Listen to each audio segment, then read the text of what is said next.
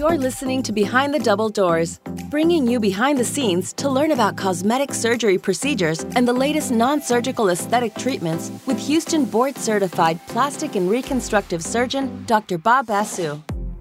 People do a lot of research to trust that their plastic surgeon is capable and competent, and that's the right thing. But plastic surgery takes a team. Who's doing your anesthesia is, I think, equally important as who's doing your surgical procedure one of the most important people on our plastic surgery team, someone who you may never, not even think about, is the person actually doing your anesthesia. I'd like to introduce you to Dr. Mary Ellen Farad. She is a board certified anesthesiologist and she heads up our anesthesia services at Basu Aesthetics and Plastic Surgery and our state licensed ambulatory surgery center at Beleza Surgery Center.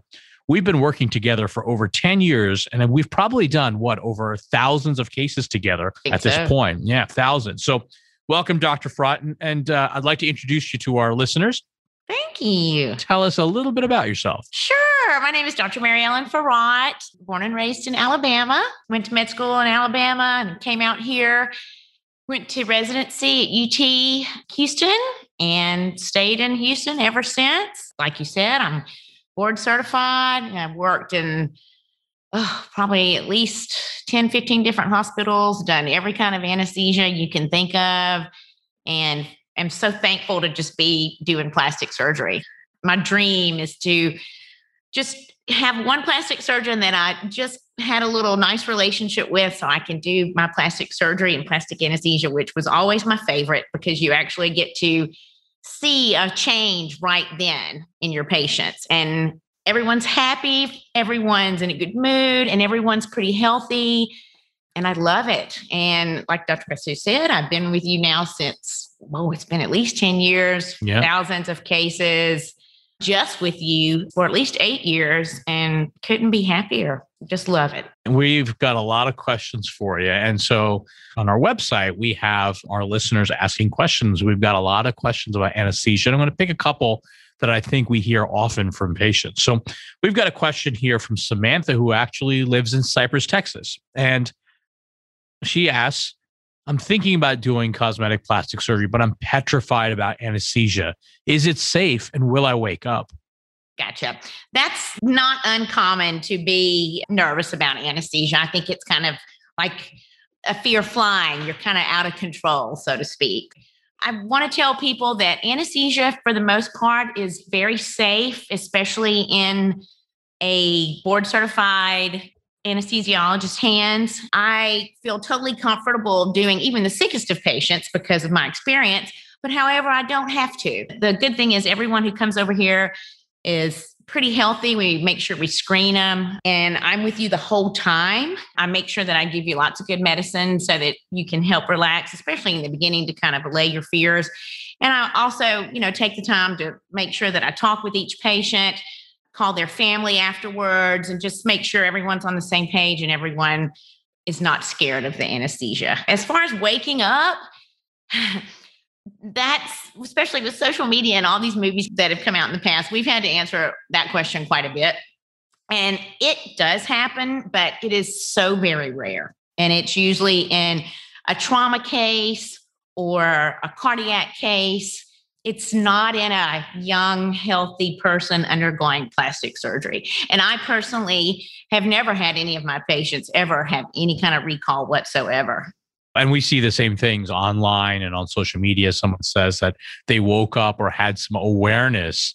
They didn't feel pain, but maybe they could hear things. Yes. Can you explain that? Uh, um, what may be happening? Well, sometimes when patients are kind of in that in between phase, when especially when they're waking up from anesthesia, some patients feel like they may have a little bit of awareness. That's okay because you're waking up. But I think what everyone's really scared of is being paralyzed and awake while someone's operating on you. And that is so very rare. I think the incidence of awareness and recall, which is what I meant when I said that, mm-hmm. is like 0.001% out of thousands of anesthetics. It's so low. I can understand people being scared of that, especially just from the movies and whatnot, but it's so rare that it happens. And there's mm-hmm. several monitors that we have on you throughout the surgery. We monitor your vital signs so that I, if, if you're having a situation like that, or if anyone was having a situation like that, you can definitely tell it under anesthesia. And then we also have certain monitors where we monitor your end expiratory gas, which is the actual hypnotic that keeps you asleep. So you know if you're starting to get low on your gas concentration. We have so many different things that tell us if that might be a possibility and tell us in plenty of time so that we can prevent that. So, you know, as long as you're paying attention, which I do, I'm sitting there with you the whole time, I don't go anywhere. That's a non issue, really. I mean, it can happen, but not in an outpatient plastic surgery ASC. It, it can happen on a trauma patient or a cardiac patient who's having open heart surgery. But even those cases are very rare. I can pretty much, with 100% positivity, tell those patients who come to see me that they will not have a recall and they will not wake up during right. their surgery. Not until it's time to wake up. so, Dr. Farag, you've worked in some of the best hospitals in the Texas Medical Center and around the country. And we're blessed to have you here do our anesthesia at our ambulatory surgery center. Can you tell our listeners what is the difference between anesthesia services and anesthesia care that's being done, say, at a large hospital or a larger facility versus our state licensed ambulatory surgery center at Basu Aesthetics? Well, I think, first of all, it's a lot more personal while we're here because there's not so many members of the teams. I mean, when you go to a hospital and you have surgery, you meet your anesthesiologist who may or may not have a CRNA. But what you really don't know is once you go to sleep, depending on certain shifts and when people are supposed to get off, and if there's other cases arise, just because this person puts you to sleep doesn't mean that person will stay in there with you. And as studies have shown, as people switch off during anesthesia, the more t- switch offs, the more potential for problems. I'm here with you from start to finish. I'm the one that talks to you before you come back. I'm the one that puts you to sleep. I'm the one that stays in there with you the entire time. And I'm the one that wakes you up. So that is important, in my opinion. I definitely would want that continuity of care if I was having surgery and if one of my family members was having surgery. To me, that's the main difference. And that's what I feel is one of the things that makes this surgery center unique is that our little team is always here and we don't go anywhere. And it's continuity of care makes for better patient care. I'm in there with you in the recovery room. I don't mm-hmm. leave until the patient leaves. So that's the main difference. And then, of course, you know, being at this state licensed ASC, we have everything I would need if I had to do anything to a patient as far as resuscitation is right at my fingertips which is wonderful. Whereas in a bigger hospital, sometimes there's different places for different things that you may need. And one person may not know where it is, but the other person who did is gone. And it's just, to me, it just is so much easier and safer when you have exactly what you need and you have it close by. Mm-hmm. And that's that's another one of the things I really like that the ASC is is really unique and, and is unique here. And I'm very thankful for that. And in, a, in our ambulatory surgery center, we only do aesthetic plastic surgery cases. So there's not, you know, GI cases, there's not orthopedics going on. So we really are subspecialized just for the plastic surgery patient. So I'm going to move on to a question from another one of our listeners. We have a question from Teresa from New Orleans she's saying that every time she's had surgery, she gets nauseous and she starts vomiting after every procedure she's had in the past. What can you do to help me not vomit after plastic surgery? Well, that's something that I definitely don't want to happen. I myself have, have had history with nausea after surgery, and I try to take care of my patients like I would take care of my mom or family member. I don't want anyone to throw up, especially you know after a tummy tuck or something like that. So what we do, which I love, is and and you've been a big part of this is we kind of go the extra mile in our antiemetics and we give to most patients a scopolamine patch behind the ear which is wonderful. And that they put that on the night before. So that has a baseline of antiemetic in their system when they come in to see me the day of their surgery. And then i give at least four different antiemetics i do. And i try to hit every one of the nausea producing centers in the brain. There's several different centers, and each one has a specific medication that will counteract it. I try to do every one of those. And if we do have a patient who really has a significant history of post op nausea and vomiting, regardless of the things that have been done in the past, we call them in a, a drug called Emend, which is one of the biggest guns in uh, antiemetic therapy we have. It's one of the things that's given to chemotherapy patients before they go in for their chemo because it is so potent. And we rarely, rarely, rarely have anyone even be nauseated here. And I, I can count honestly on one hand the times out of the thousands of cases that you and I have done together that patients have thrown up. It is so rare. And that makes me happy. And I've always probably given a little more antiemetic than most anesthesiologists because I just don't want my patients to ever throw up. That's one of the mm-hmm. most miserable feelings after surgery. Right. Absolutely. One more question from our listeners. We have a question uh, from Petra from Austin, Texas. Petra states, I've been thinking about a mommy makeover for a while. What's holding me back is I am absolutely scared about pain. What do you and Dr. Basu do to minimize pain after a tummy tuck surgery? No one likes pain, that's for sure. And definitely don't want to have pain after a tummy tuck. You actually, Dr. Basu, are very helpful to me in that manner, and that you kind of go above and beyond in giving your patients the Exparel, which is a long acting local anesthetic for those of you out here there who don't know that lasts at least three days for most patients. And not only do you give it in the skin, you give it in the muscle. So that's really important in a tummy tuck is you want to anesthetize the muscle because that's what hurts you after the surgery. It's not really the skin, it's the muscle pain.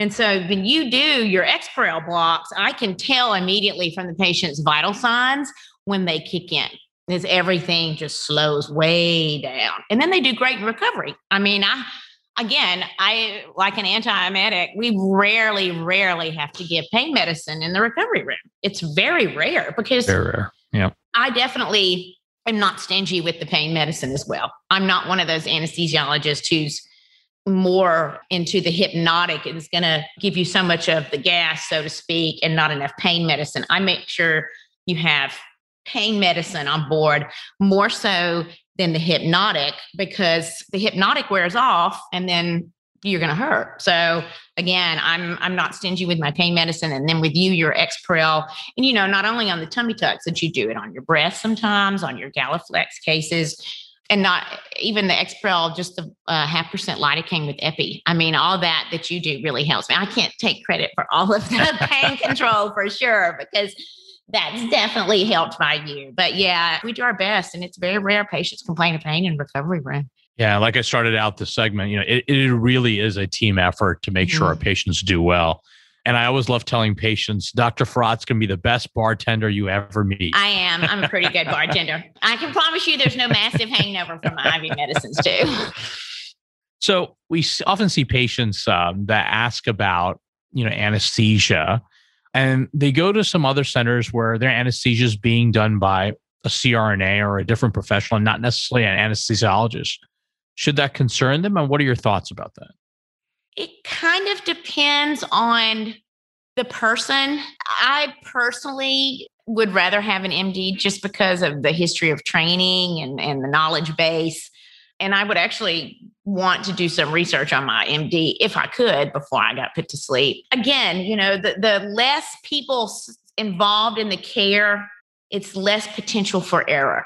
And then also, if you have one anesthesiologist who's staffing four CRNAs, which seems to be the norm these days, if your CRNA has a problem and the anesthesiologist is not available to help, you know, then you might have a little trouble because the CRNA might not have the knowledge base and may not be able to handle the complication that's occurring right now because they are somewhere else with another patient who's having an issue. So, to me, that's something to think about as well. And that's something most patients really don't think about.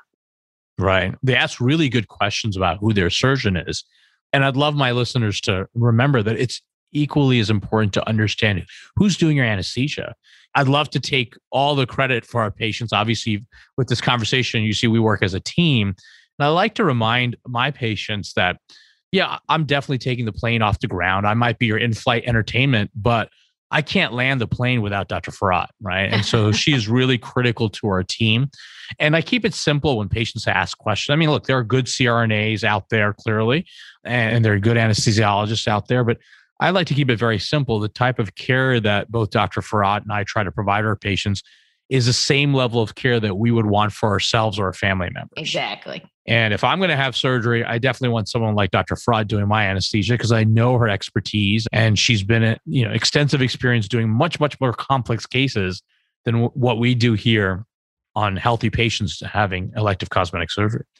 So I want to jump ahead now and talk a little bit about you. You know, you work really hard. What do you like to do outside of work? How do you relax? Oh my goodness. I'm probably so boring. I love to hang out at home with my family. We have a nice little spread of two acres. We have two big dogs and three cats. And it's like one gigantic furry party at my house all the time. so, just, so we have a good time. So I, I enjoy that. I enjoy hanging out with my husband. We enjoy going out to dinner. I love to read. I'm a big book nerd and I'm old school. I want the actual book with the pages I can turn. Uh, I love that. Love visiting my family. That's really it. I I used to love to travel, but you know, kind of in my older age, I've gotten to where I just want to be home. I just yeah. want to be home and enjoy and and hang out with my kids. And I'm blessed that I'm not too far away from here as well. So it's nice that even when we have long days in surgery, it's just a, a little scoot home and I can sit by the fire when it's chilly or sit outside and watch kids run around. And uh, yeah, I mean, that's it. That's it. I'm pretty awesome. easy to please. well, thank you. Thank you, Dr. Farad. You know, I thank think in, su- in summary uh, for our listeners, uh, in healthy patients, anesthesia is very safe, especially if you're being monitored by a board certified anesthesiologist. Definitely. And having your surgery in a state licensed or fully accredited surgical facility. So I want to thank Dr. Farad for joining us and answering some important questions that I'm sure a lot of listeners have about anesthesia, whether they're thinking about plastic surgery or they have a loved one that's going to have some other type of surgery. Uh, anesthesia safety should be paramount. So thank you so much for sharing your insights. Thank you so much. And I just wanted to I just wanted to add, you know, and I've done this before. If any of, of our patients ever have any specific concerns about anesthesia or want to talk to me, even in person preoperatively, I'm happy to accommodate them. I'm happy to call them, talk to their family, or even come in while they're here for their pre-op appointment, you know, just to kind of set their mind at ease, which I think helps a lot of people even before their surgery date. So anybody who has any questions, please feel free to contact us and I'd be happy to talk to you guys about it. Thank you. Thank you so much for having me, dear. Thank you. Basu Aesthetics and Plastic Surgery is located in Northwest Houston in the Town Lake area of Cypress. If you'd like to be a guest or ask a question for Dr. Basu to answer on the podcast, go to basuplasticsurgery.com forward slash podcast. On Instagram, follow Dr. Basu and the team at Basu Plastic Surgery. That's B A S U Plastic Surgery. Behind the Double Doors is a production of The Axis, T H E A X I S dot I O.